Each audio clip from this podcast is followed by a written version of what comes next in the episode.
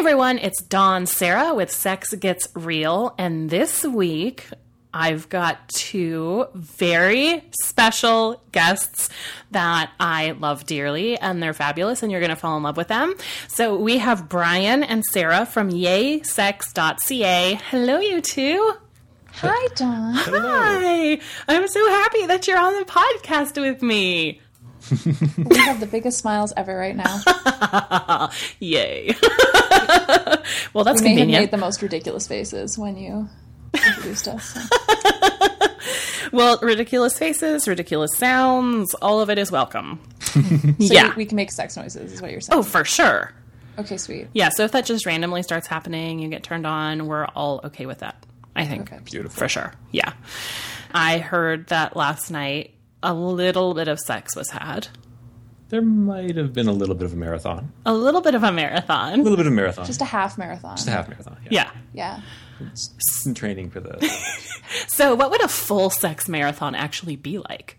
A full sex marathon. Um, you know when like you say watch a long distance runner and they get to the end and they collapse and throw up. That's pretty much about it. Oh, nice. Yeah, that's, Okay. that's how it ends off. So, it's not like a specific amount of time or a specific number of activities. It's just you basically fuck until you vomit and pass out. Until dehydration and muscle exhaustion kicks in. Yeah. Right, Awesome. we want to be inclusive of people's body limits, Yeah. right? Like, Right. it doesn't matter how long you can go; it's how hard you try. I wish that was the case for running. Actually, I would be such a good. Yeah, runner. me too. All a marathon was was running until you puke. You hit the block and you're like, oh, Yeah, seriously. I could like puke in like three blocks if I was running, and then I could be like, I ran a marathon because I puked. the fastest marathon runner.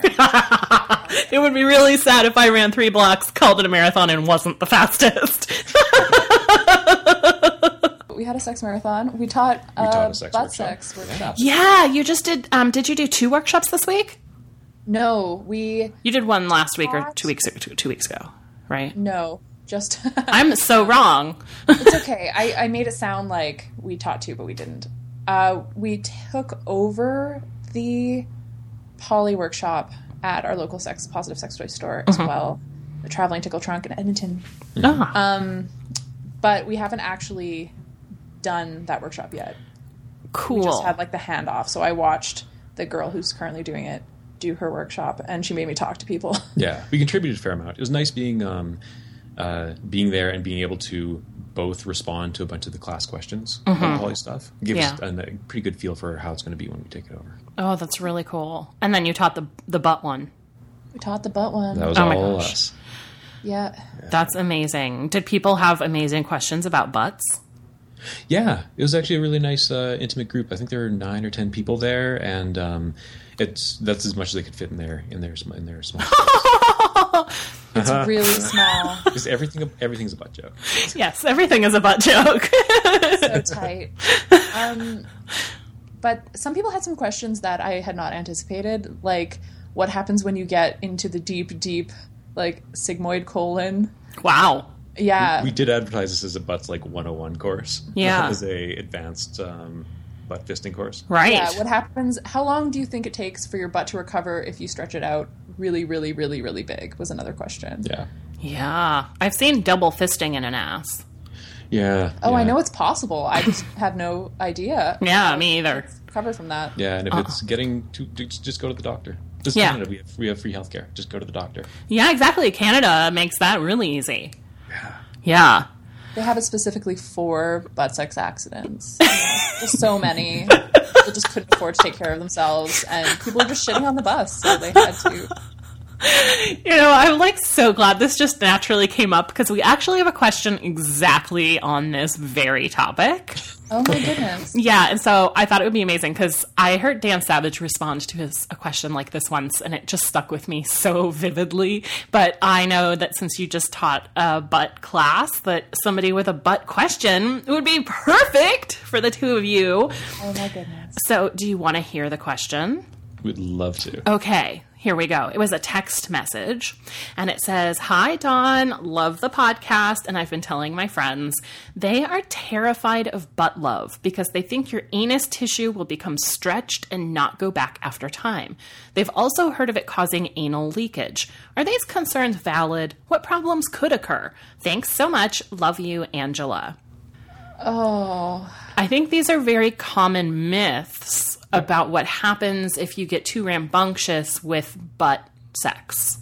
Yeah, yeah. You know? I know. We I think we addressed this like right at the beginning of the class as well to kind of allay some people's fears because these are some common misconceptions that pop up. absolutely. I think people forget that poop it can be quite large. Sometimes you impress yourself with I've I've for, for sure a few times turned around and been like, if it wasn't so gross, this deserves like something on Facebook. absolutely. Because it's the size of like an arm. I wish that you could post that shit, that shit on Facebook. I mean, I kind of do and I kind of don't. For a Yeah. little while, I had a Twitter account that was my bowels. Of course you did. So, you know, one night you're hanging out with friends and you're like, Brian's bowels. This sounds great. that sounds like a great idea. Um, so, poop is big. yeah. Your butt recovers from poop, Right. usually. Yeah. Yeah. It's probably going to recover from the stretching. I think so. The butt, the sphincters of the anus are quite stretchy. And just like any muscle, they actually return back to their normal state if you don't rip them. Yeah, as long as you don't injure something. If you're if Mm-hmm. you're slowly warming up, slowly letting everything uh, elongate and, and and open up, Mm-hmm. everything will you know within reason, everything will return back to its uh, its original state. But if you if you all of a sudden go from you know even if you're just considering regular muscles in your body, if you go from no exercise to like lifting deadlifting 300 pounds, you're going to hurt yourself Yep. right off the bat. Yeah. Um, so like lots of warm up, and they and they will slowly they will return actually pretty pretty quickly back to their normal state. yeah. Yeah, I think it's n- fairly normal to have a little bit of kind of an open feeling in your anus after you've had anal sex, but Because the muscles are stretched out. absolutely, Yeah. But it it returns to normal just like it does after you take a giant shit. Yeah. I feel like it's kind of like, you know, if you go to a yoga class and you spend an hour and a half, like really slowly warming up and then stretching and then starting to feel really nice and like loose in your body. And then you finish up class and you walk out of class being like, oh my God, I feel so like loose and open and stretchy in my body. But a few hours later, you're pretty much back to like your tense, anxious, tight self. and you'd have to do a slow warm up again if you wanted to try and like do some really intense yoga pose. Oh, absolutely. I've even noticed if you're warming somebody up for anal sex and then you kind of take a pause to like go mm-hmm. to the bathroom or something and you come back, they often are just as tight as they were at the beginning Yeah. because it's stress related often too. Yeah. If they're Yeah. anticipating something big going in there, they might tighten up a little bit. Yeah, and they mm-hmm. return back like they they get looser more quickly the second time or the third time that you're uh, Right. you're entering in that you know in that mm-hmm. play session. Um, but yeah, it definitely tenses back up. Yeah. The other problem they were asking about was leakage. Yeah, so it says they her friends are worried about anal tissue becoming stretched and not going back and also worried about anal leakage. So they're wondering are the concerns valid and what problems could occur if you were going to engage in anal sex? So there's the immediate anal leakage. There could always be poop. There could always be water if you had just uh, enemas Or a bunch of lube. or a bunch of lube. yes. yeah. But in the long term, with anal leakage, uh, un- like unless you actually damage something and, and tear something by going too fast, too too quickly, Yeah. um, I there's not that wouldn't be a thing. Would Yeah. Yeah. I have also heard of people going too fast and needing what's called a sphincterotomy. So, what happens is the internal anal sphincter, because there's two anal sphincters, the internal one and the external one. If you go too fast, the internal anal sphincter can get really angry and tight, mm-hmm. and they'll have to go, it'll cause you tons of pain. It'll cramp like crazy. You basically won't be able to live your life because you'll have so much pain in your ass and they'll go in and snip that sphincter so mm-hmm. that it can relax basically and then it ah. comes down so that does happen to people um, but it's definitely more rare than uh, you would anticipate if you were kind of afraid of anal Yeah, I know one of the things that Dan Savage said once was this was probably a decade ago. I was listening to his show and somebody wrote in with this very question, you know, like I'm interested in anal sex, but I'm worried about like my butt getting stretched out and not going back. And th- I think there was a mention of how like porn stars after they do anal have kind of like the gaping asshole thing. But again, that's like because they've done hours and hours and hours of warm up and now they're nice and relaxed. But Dan Savage was like, all of the gay men in San Francisco are having gay sex. Like they're having ass sex all the time. And if anal leakage and poop falling out was an issue when you had anal sex, then all of Folsom Street in San Francisco mm-hmm. would just be littered with poop falling out of everybody's butts because everybody there is having butt sex. And so you're not seeing poop all over the streets in San Francisco or hearing about it being a problem. And all of those guys are like fisting and having anal sex and using dildos in their butts. And it's totally not a thing. And like, I just loved that kind of super extreme example, but it's true. You know, It's absolutely true. It's not as though they're like marketing depends specifically to San Francisco. Right. about The anal leakage. Sexy depends. Sexy depends. For your Yeah. anal leakage Yes. needs. yeah, Leather depends. Leather right. Depends. oh, Mr. S would have to carry Depends right next to their giant dildos. Mr. S is a leather, Leather. store in San Francisco that's kind of targeted towards gay men, and mm-hmm. often their or a lot of their butt toys are just enormous, enormous, like horse cock, enormous. like your fist, but the fist of a sumo A wrestler. linebacker. yeah. just it perplexes me. I like Yeah. going in there and just staring at Yeah. the toys because even the biggest toy at your standard sex positive sex toy store is tiny in mm-hmm. comparison to these. Like, I. Yeah. just These I lamp, don't. lamp bases, basically. Pretty much. So yeah, I mean, I think when we're talking about anal sex, anytime you're playing with the butt, there's the potential for a little bit of a poop smell or a little bit of poop on the end of the dildo or on your fingers or you know if you enema beforehand there could be like you mentioned a little water there's definitely going to be lube going everywhere and you know like you said if there's warm up beyond that you know I, I think the only thing to say is if you're doing extreme sports then you may have um, different risks associated with that. So if you are going to like double fisting on a regular basis or doing just something that's really extreme with your body, which is super rad if that's what you're into, then, you know, there may be some other considerations. But I think for most of us that are just interested in like fingers in our butt or butt plugs or dildos or having anal sex with somebody who has a penis or using a strap on, you know, our bodies can absolutely accommodate pretty much all of that stuff because, like you said, sometimes our poop is really big. Yeah, especially if you go slow and use lube. I have heard of a lot of people having problems with tearing. Yeah. because they don't use enough lube. Yeah. and that can happen with if you put something as small as a finger in your butt and Mm-hmm. you don't have lube and they have a long fingernail and they scratch the inside of your butt and Yeah. those mucosal tissues inside your anus are super super delicate right. and yeah so it's pretty normal to have a tiny amount of blood like a pinprick of blood Mm-hmm. the kind of amount of blood you would have if you took like a really spiky poop or something Yeah. but if you're bleeding a lot then you should probably go to the doctor Yeah. Yeah. But again, if you're going really slow and you're being patient and you're aroused and you're massaging the whole like anal area and then you go looby finger and then two looby fingers and then maybe a toy, our bodies can absolutely, for the most part, accommodate that kind of play. yeah totally totally Yeah. fine So, Angela, thank you so much for listening and for writing in. You can tell your friends to one, listen to the show and all of our fabulousness, but two, that their concerns are more based on myths around anal sex than the actuality and the the realistic kind of playing out of the anal sex. So, hopefully, if you're interested in it, you will give it a try, and of course, report back and let us know how that goes. So we got this other question, and I have so many questions, but I thought this one would be a really fun one to just kind of dig into together. It says, Hey guys, I'm a new listener and I'm loving it so far. I feel so uneducated in the sexual department usually, so listening really helps me open my eyes to knowledge and new things. I was wondering if I could get some advice. Me and my partner are sexually active, but lately it hasn't been happening as much as it used to. We've gone down to every weekend now and every once in a while during the week. He's had some abuse in his childhood, so I know sometimes he's not always feeling it, but I don't know what I can do to make him feel more comfortable and try something new. Is there a different approach that I should be thinking about? Thanks. So it sounds like this person is unhappy with uh, the frequency of the sex that they are having with their partner. Um, that it's not happening as much as it used to, and they want to know how can we try something new or take a different approach to sex.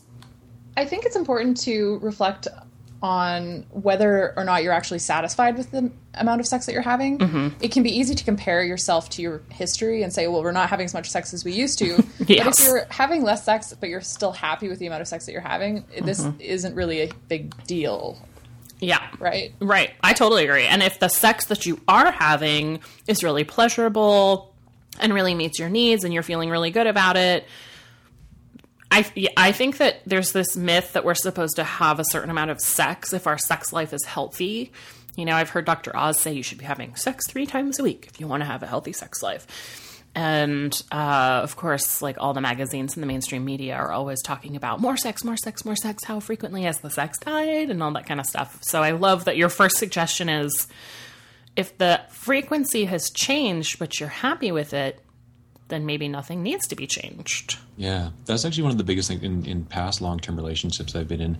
Um, crossing the year and a half to two year boundary, as soon as all those like um, the initial love chemicals start to start to dissipate, Yeah. the New relationship energy. the new relationship energy when that starts to to dissipate, it's really easy to compare it to the recent history. Yeah. Um, and I found as soon as I got into like year three or four, and hit hit like a kind of a natural stride, those comparisons stopped. Um, but it, it's still like it, with every new relationship I go into, it's invariably at about the two year mark um, starts to drop off a little bit, and you just start to acclimate to your partners. And yeah, if, it- if it hits a, a rate where you like it, and and and you're satisfied with the enthusiasm of the sex, like the activities that you're actually doing, the quality of the sex, yeah. um, then there's nothing wrong there. Yeah. Yeah, for sure. We are attracted to novelty and we're Mm-hmm. excited by new people often. And if you're not having any new people in your life, your sex drive will inevitably kind of taper off a little bit to its sort of steady state. And that's totally cool. But I guess, okay, so what if she actually isn't satisfied with Right. her current sex life? And I'm also wondering, like, as soon as I read a question like this, my first thought is, are we defining sex as intercourse only? Because I think so many people limit themselves when they only consider sex something going in something else. Oh, absolutely. And when I get stressed out, the last thing I want is somebody inside my body that way. Yeah. or having to have sex that is really uh, a lot of work. Like if I really have to think about the other person's needs, which makes me sound like a terrible sex partner. But there's some days where like I just really want to like masturbate, but you're in my body, also masturbating using my body. You know? Yeah. When you get tired and you just jerk off in each other, and that's okay. That's Yeah. totally cool. Well, it's almost like so. Yeah. So, what what is the goal? Like, what is um what is success going to look like here? What are some of the doors of pleasure into the body? Like, is is it sex because it's just sex, or what or what does sex mean to you? Does it develop connection? Is it a um, pleasure with yourself? Is it pleasure with another person? Is it pleasing another person? Is it Intimacy. is it intimacy. Um, and s- sometimes, you know, you can have like lovely, snuggly mornings where we we don't have any like penetrative, you know, penis and vagina sex, um, but we're just like two slippery otters all over. And that could be so fucking fun. it's so fun, like having just your skin all light up. It's just a beautiful feeling. And, Yeah. Um, and when we start stop limiting sex to just being like penis and vagina, I need this type, uh, you can actually find that maybe sometimes those other types of sex lead into that Yeah. or maybe or not. being present with your partner in another way is just as Yeah. um, it fulfills those needs just as well as having that kind of physical sex or Yeah. the penis and vagina kind of sex to address her wanting to try something new Mm-hmm. it's hard to kind of figure out how you're going to do that without talking to your partner about this issue in the first place i think Yeah. I agree. And I you think want oh go ahead Oh no, I was just gonna say, and I think if you are gonna talk to your partner about this kind of thing, making sure that you approach it from a oh my gosh, I love you so much and I love it when we have sex and I'm I've been thinking, I think it would be really fun if maybe we try some new stuff. What do you think about it? And making it so that it doesn't feel like I want to try new things because you're not giving me sex as often as we used to and I'm kind of worried about it. Mm-hmm. Yeah, absolutely. This is a fun adventure. We mm-hmm. just heard about a friend of ours who brought the idea of going to a bondage workshop to her partner. And she did it in a very like we're both beginners and let's try this new fun thing together kind of way instead of the I've been jerking off about this for years and there's all this pressure on you and we're going to break up if we don't try this bondage Yes. thing or our sex life is a failure and you're not pleasing me so we need to do this because our sex is so boring. because even um, in the lead up to it, because we were, we were chatting with her and um, she was saying that she was really worried about bringing it up to her partner, but then the way she presented it just sold it as as an adventure, even though she was internally worried about it. Yeah. Yeah. I love that. I I feel like that's the key to success with so many relationship and sexual conversations.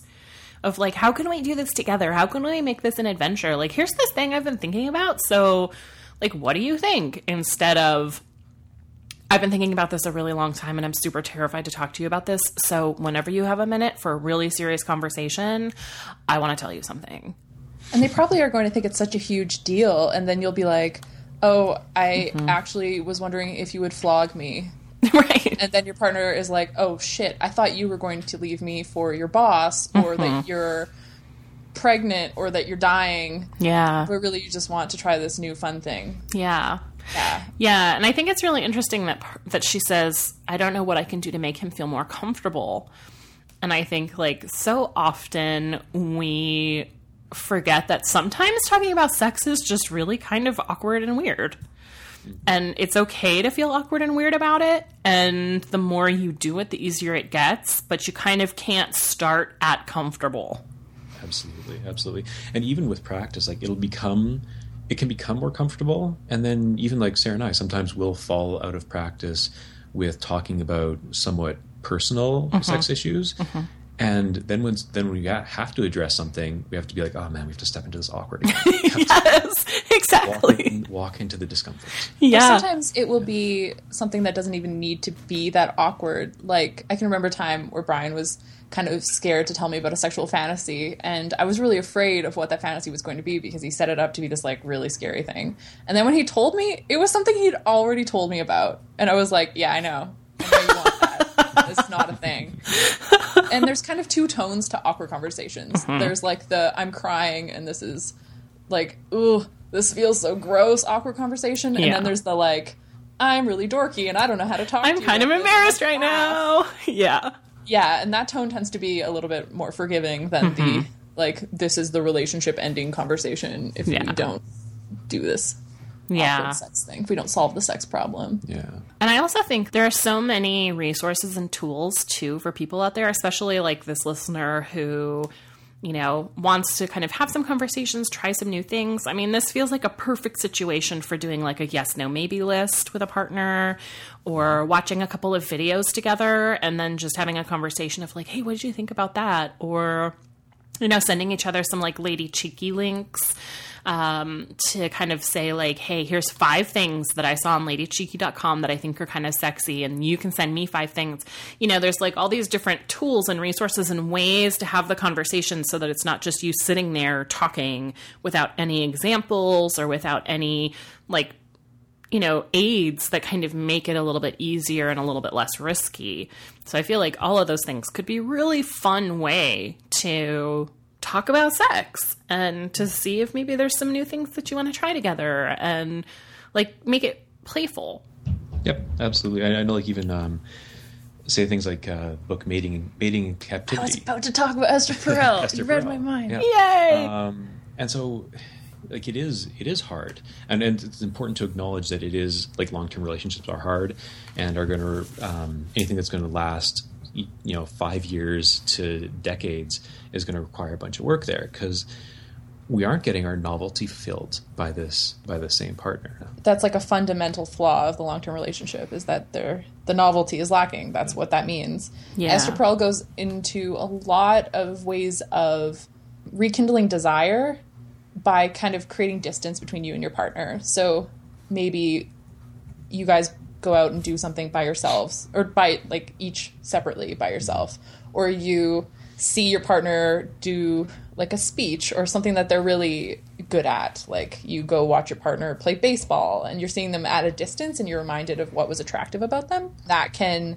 that seeing them at a distance is kind of like how you were seeing them before you guys were all entangled and that can help you feel a little bit more of a boner towards your partner. Yeah, I love that. Just finding ways to really appreciate them instead of the version of them that you kind of carry around with you.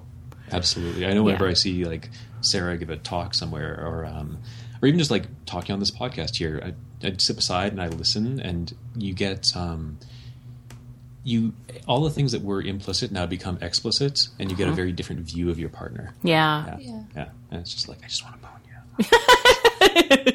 I just really want to fuck you now. Yeah. So like, even, you know, if a, if they're doing like a st- uh, for example, I know uh, for me, I like people who are like get up on stage and do things. So if I saw like Sarah up and up and telling a story, I'd just be like, yes, that's it. Yeah. But what, what what gets you excited about your partner, and then giving that space to let that happen. Yeah. Absolutely. And I love that. I love that very first suggestion that you gave of just like really checking in and seeing is the frequency truly a problem or do you think the frequency is a problem just because of all of these like stories and myths that we have and ultimately what's the goal like what kind of a connection do you want to have what kind of a sexual experience do you want to have are there other ways you can sexually connect other than you know, intercourse or however maybe you normally have sex? Are there other opportunities there? So I think that's all just so powerful and juicy and relevant. And I actually want to pivot to the next question because you brought up mating in captivity.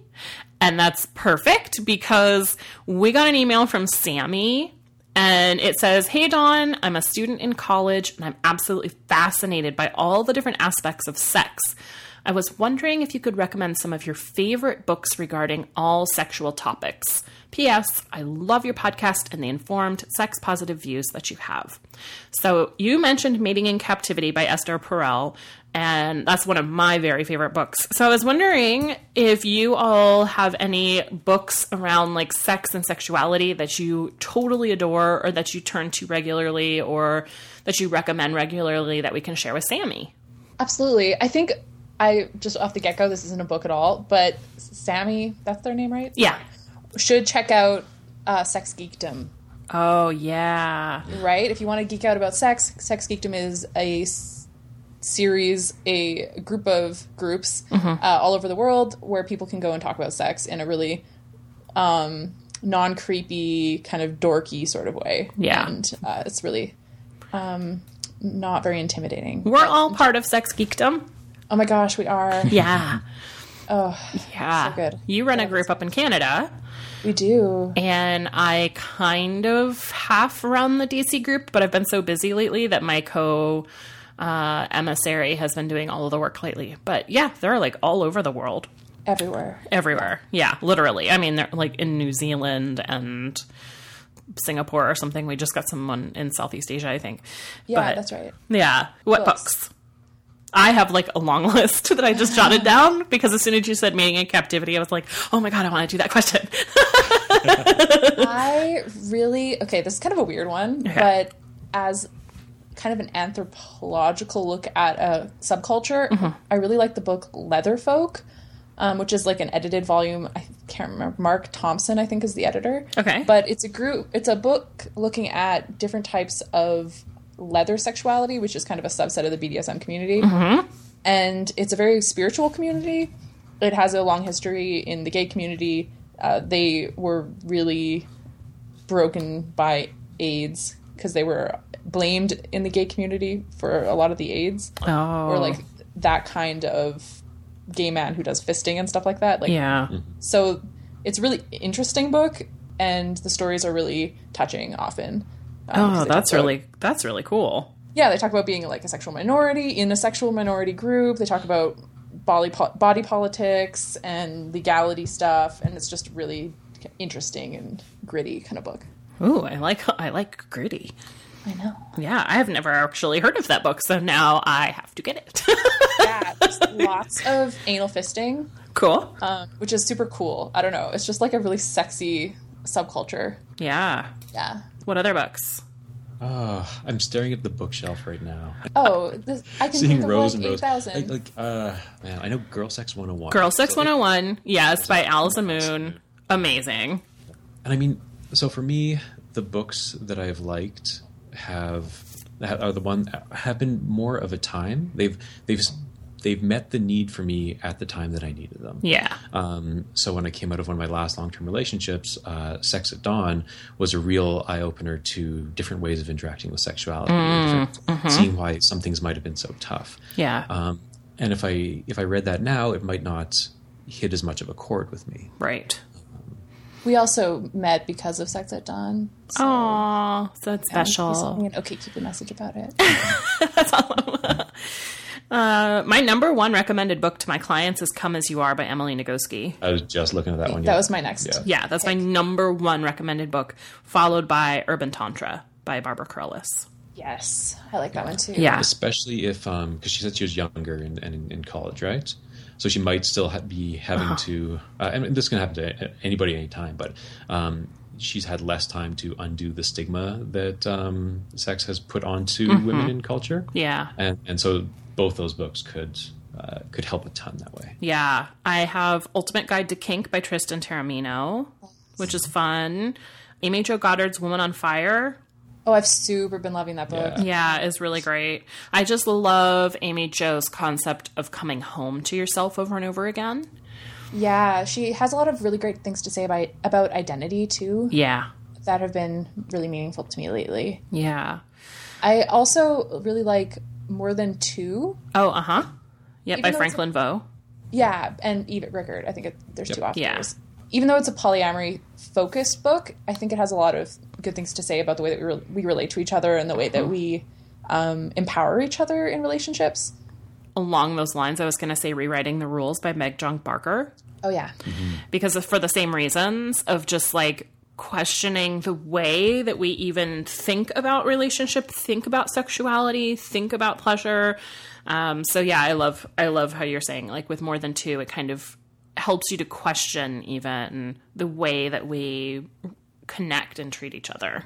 I know um, in kind of a relationship area, I I both like and don't like the five, love languages. Oh my god, yeah. Um, yeah. I tell everyone take the quiz but don't read the book. yeah, yeah. It's nice as a as a base framework for realizing that people take uh, accept care and love into their lives through different means. yeah. Um, but I don't totally like a lot of the presentation of the book. It's- Yeah. it's very Christian focused. Yes, it's very Christian focused and kind of like biblical marriagey kind of approach. But I love the I like I love the concept of the love languages and you can go online. Everybody can go online and take the love language quiz for free. Um, just to find out kind of what your favorite way of receiving love is, because we have a tendency to default to giving people love the way we like to receive it, but that can feel really bad to other people. and even if you don't subscribe to the idea that there's five distinct ways of giving and receiving love, it does make you think that the ways that I feel appreciated and loved are different than the ways that you can feel appreciated and loved. So you don't necessarily need to be like, oh, well, I like gifts and you like touch. It can start a conversation about what makes us feel special and how we can help each other. Yeah, I know. I was talking to Monique Darling once, and she said one of my love languages is Facebook likes. And I loved that so much because I was like, you know, it's not just about these five love languages. It's about we have all of these ways that we really love being appreciated and loved. And but once we have the language around it, then we can start creating our own definitions for it. Absolutely. Yeah.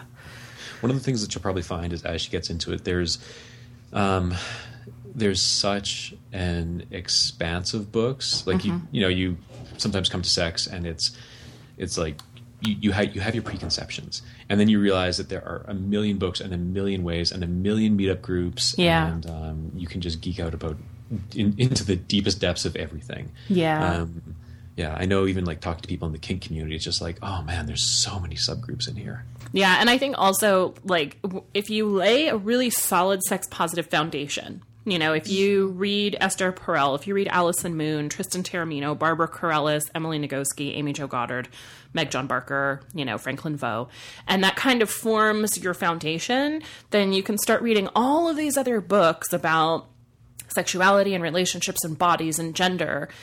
And you can take in what works for you, but then also have that sex positive critical lens for anything that's like super gendered or super sexist or, you know, just kind of a lot of, you know, sex books become misinformed fairly quickly. Yeah. You know, when we're talking about like STIs and safer sex protocols and the way we talk about gender or trans issues, you know, every couple of years, all of the language changes, all of our information about infections and diseases changed. So oftentimes if you go to a book that was published 10 15 years ago the information is dated now but if you have that solid sex positive foundation there's still going to be nuggets that you can probably pull from it that help you feel more informed but also know okay these things aren't how we talk about trans issues anymore or aren't how you we talk about like and leave the rest. exactly I really like that view. yeah of Education. yeah. And it'll also help you too, like pick up a book and start reading it and just think like, holy shit, this is crap. Like men are from Mars, women are from Venus. or um, I was reading this book called The New Naked by this urologist talking all about like male sexuality and it's so sexist and so mm. gendered and so gross and like the more I read it, the angrier I got. And I was I was with a friend in Portland when I was reading it, and I was like underlining things so angrily as I was reading it. And he was like, "Maybe you shouldn't finish this book. You're really stressed out." And I was like, "I have to see how bad it gets." I like You're that just with like tearing a phone book by the end. Pretty much. I like that with the sex, or it's not a sex podcast, but it's a podcast that often talks about sex and dating, Mm-hmm. and it's for men, but occasionally they'll talk about women. And every single time they talk about dating, they'll just say something that infuriates me. and Brian's like, "You should stop listening to the podcast," and I just can't stop. I I'm, can't. I'm really glad in, in, in the list of like resources there were lots of. Um, it wasn't just a whole bunch of books by men mansplaining sex to everybody else. It was like by people who, you know, ten years ago or fifteen years ago might not have had a voice, and now um, just provide them. Like we're all better when we have a, a diversity of voices in our community. Yeah, absolutely. If you think of any other books after we get off uh, the call today, feel free to like tweet them out or send them to me, and I'll make sure that they're in the show notes for this episode. So hopefully, Sammy, that gives you a nice jumping off point for lots of really amazing books, and also checking out Sex Geekdom, of which we're all members and we're super big fans of. You could find some local sex geeks, hopefully, that you can like connect with and share articles and stories with, and all that kind of stuff. So, I have one last question that I'd love to bounce off the two of you. We've got like 10 minutes left.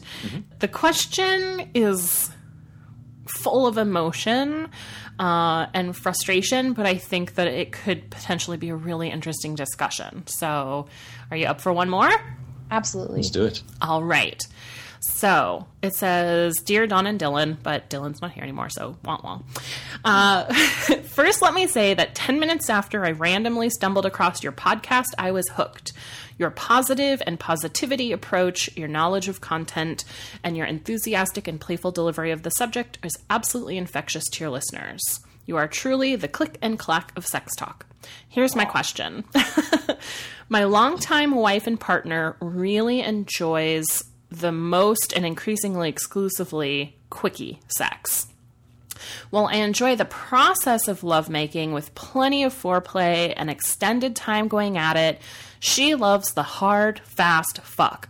To her, foreplay is enjoyable and all that, but she's like, when can we get to the entree? Now? An orgasm for both of us, sort of at the same time as a bonus, and then it's like, check please, waiter. He said, I've tried all sorts of paces, styles, tactics, order of business to change things up or to prolong our sexy times, which typically isn't more than half an hour. But it's always slam bam, thank you, ma'am, and then it's on with her day a book, television show, work, sleep, whatever. By the way, it's sometimes okay with me, and I totally believe this guy like preference of my wife for the perpetual fast fuck would make her a perfect partner for many, many dudes out there. We do talk, but our communication isn't really great. To her, discussion is the same as complaining, which means something is wrong, which makes her feel sad and uncomfortable. She does say that after her first orgasm, and certainly by her second, her girl bits get sensitive, and further play beyond that just doesn't feel as good. I'm looking for tips, thoughts, or suggestions. Thanks, Mr. Too Quick. P.S. Maybe I'll change that to Mr. Broken Heart, as I learned before I sent this that Dylan is leaving. Oh, I know. I'm gonna miss Dylan too. I can relate to yeah, that. I know. She's p- a poop. Anyway. Said with love. so yeah, so it sounds like Mr. Too Quick is frustrated because his wife just really wants like hard, fast sex, get it over with, and he wants more of the foreplay and the extended connection and lovemaking. And it sounds like he's tried lots of different things, but their communication isn't really great, and so he's looking for tips, thoughts, or suggestions. I wonder what she has going on in mm-hmm. her life that's distracting her. Mm-hmm. Whenever I have like lots of stress or dishes or work or something else I need know I need to be doing, it's really hard for me to get in my body and I wonder if she's got she's thinking about something. Yeah, I actually am in the same way. Like if I have a to-do list as long as my arm and like a really big project or I'm trying to do something around the house or I'm just feeling really stressed, it feels more stressful if I think about like okay, for the next hour and a half or 2 hours we're going to be doing like sexy time. I don't have that kind of time right now. I have so much to do, and this is just going to make things worse. And so, can we do this quickly? Is kind of where I end up going when I'm feeling really like stressed and like time is is precious. I also I can understand how she feels maybe like discussions are complaining. Sometimes when your partner comes to you with some sort of problem, especially if it's sex and you're not really feeling into sex right now, the sex can feel like just another fucking thing that you have to do and it just adds to that to-do list and it doesn't feel like fun anymore. It just feels Yeah. like extra crap that you have to take care of for somebody else. Yeah, It's another ask on top of everything else. Exactly. So yeah, I think there's a lot of like really juicy stuff in here. I mean, first of all, thank you to Mr. Too Quick for all of the wonderful compliments about the podcast and for listening. But I think it's also really difficult when you're in a very long term, I mean, he says long term long time wife and partner. So you've been in this relationship for an extended period of time. You have your rituals and your your kind of default settings. And when you want to try and shift those, it can be really one threatening and two difficult because there's this I think there's a tendency when you're in relationship as soon as things start feeling a little unsettled or like someone's trying to change something, the other person starts to dig in, like no, this is how we do things. Mm. And so I think just being sensitive to the fact that it might take a little bit of time if you really are trying to bring this discussion up and finding ways to do it so that it doesn't feel like a burden. I think what you said, Brian, was great. You know, it's just like one more thing. So, you know, I think it can be really powerful to find ways, find times when it's really natural for conversation to be flowing, to then just kind of start bringing up some thoughts you've been having or you know a video that you saw and something that's not about the two of you but like if you tend to have long conversations in the car or maybe you know on sundays when you go to like a family dinner and the two of you tend to talk a lot or like in bed right before you fall asleep.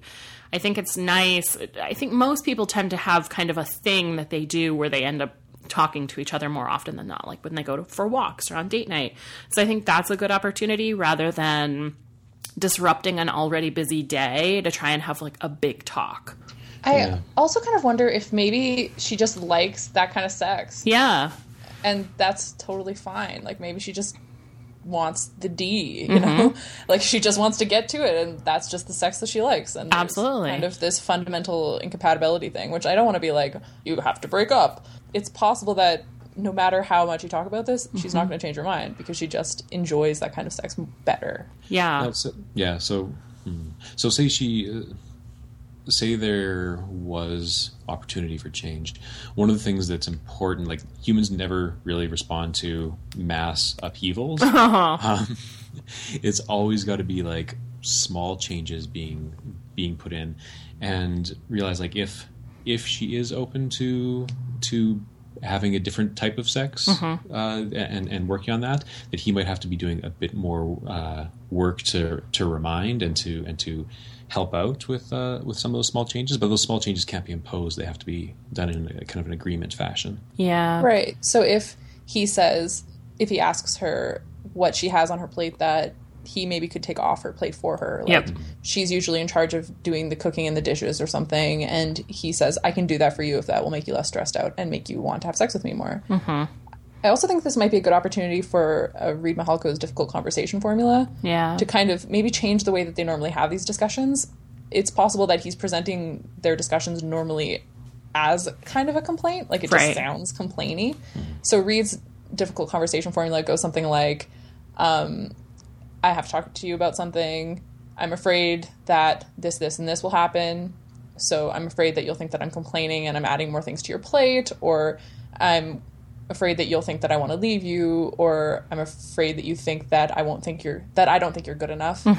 Um, at the end of this conversation, I I would like the outcome of this conversation to be us having a dialogue about our sex life in a way that we don't normally have.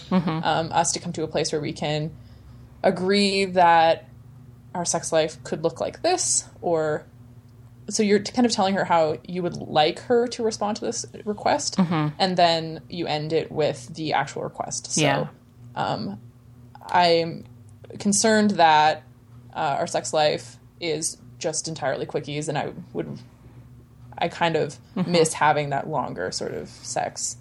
Um, Yeah, I think that using that formula could be really powerful. And I also think um, getting a little bit curious about the type of sex that they have. You know, I mean, has she ever expressed any interest in Tantra or BDSM? Has that ever been a conversation that either of you have had? You know, I mean, I think that both Tantra and BDSM have a tendency to build in time mm-hmm. you know, because you're setting up scenes or you're settling into eye gazing and breathing. And those may be something that she's interested in, but she's just never felt like she had a way to talk about, or she doesn't even know that they're out there, or she feels like she just can't fit them into her life. So, you know, I think even finding ways to talk about sex in a new way that invites some curiosity could be a really powerful technique for getting a conversation going that's not about the problem.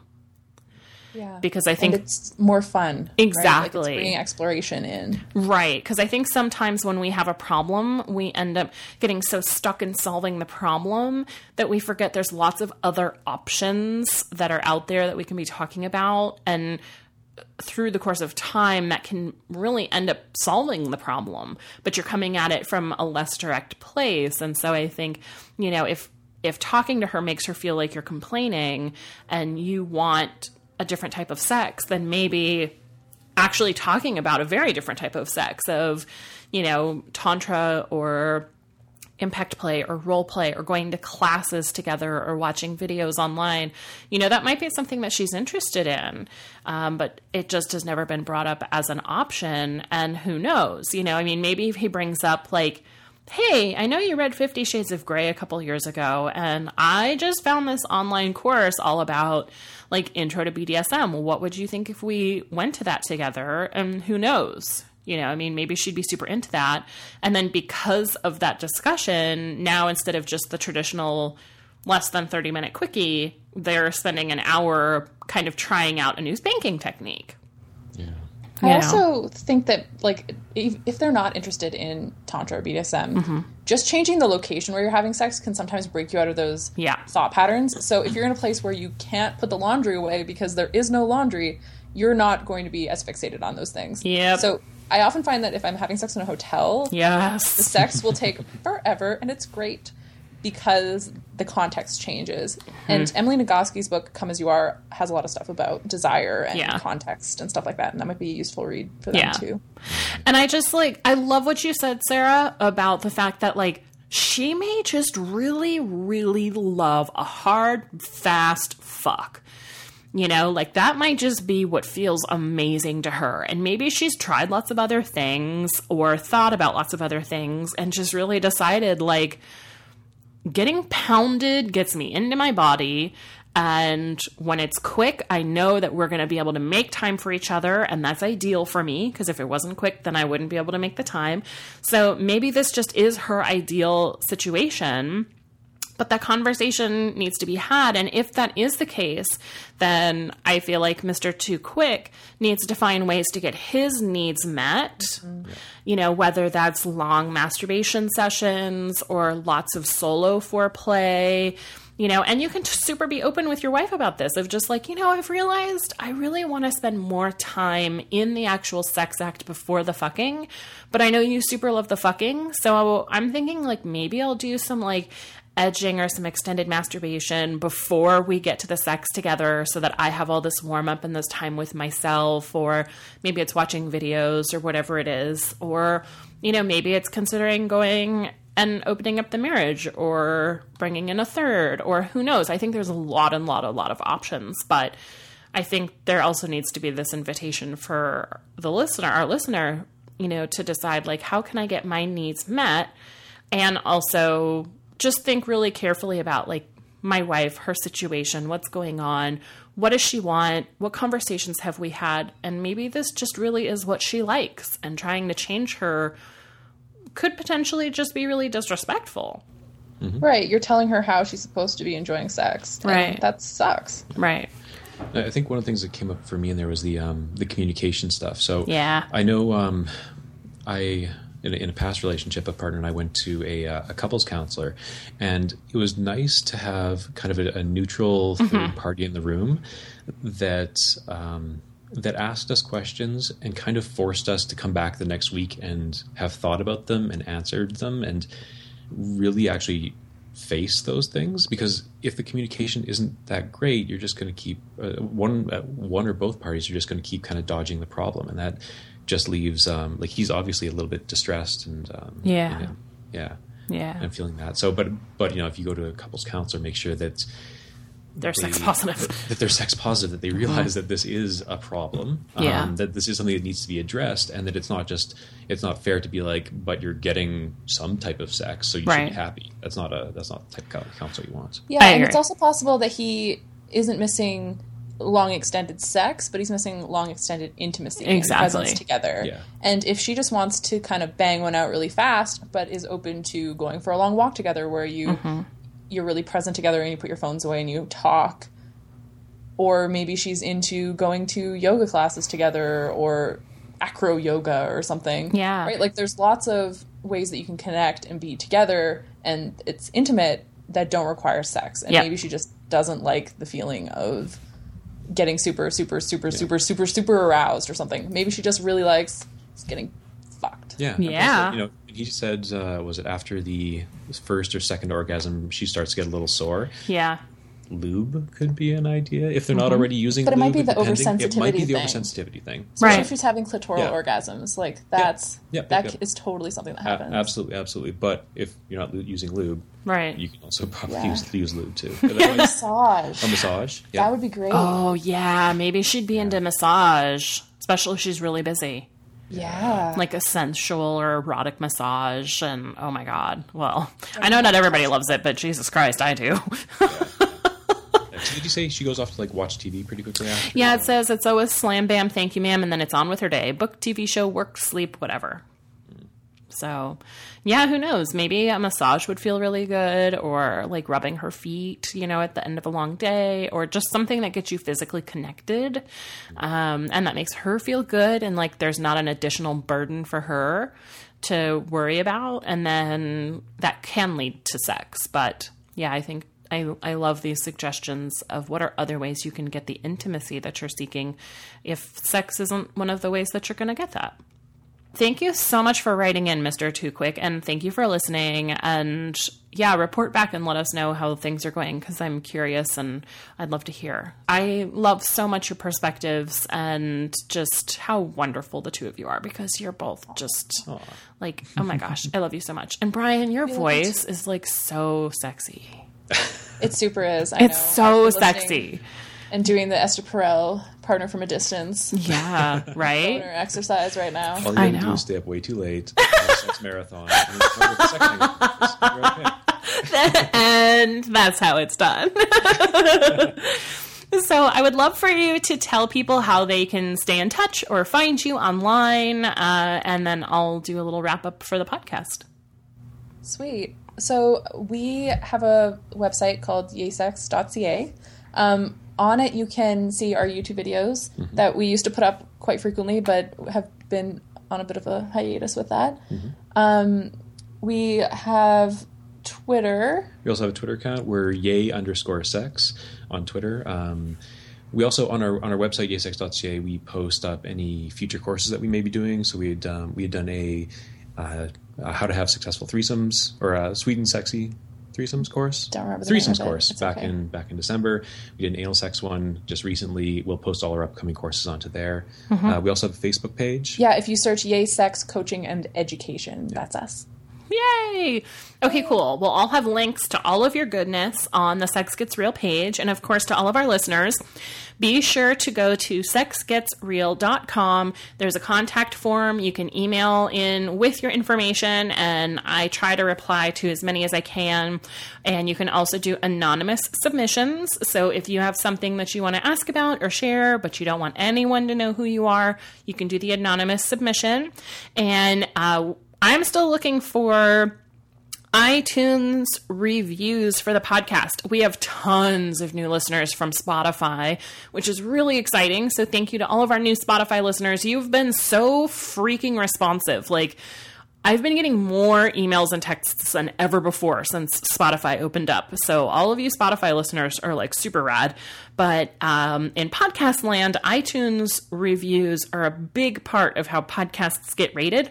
So even if you're listening on Spotify or you're listening on Stitcher or something like that, if you could pop over to iTunes and search for Sex Gets Real and leave a review, that would be amazing. And I would love you forever and ever and ever across podcast land. So this is Dawn Serra. I just want to thank you so much, Brian and Sarah, for being here. This was amazing, and I love you both, and you're incredible. And to all of our listeners, thank you so much for listening, and I will talk to you next week.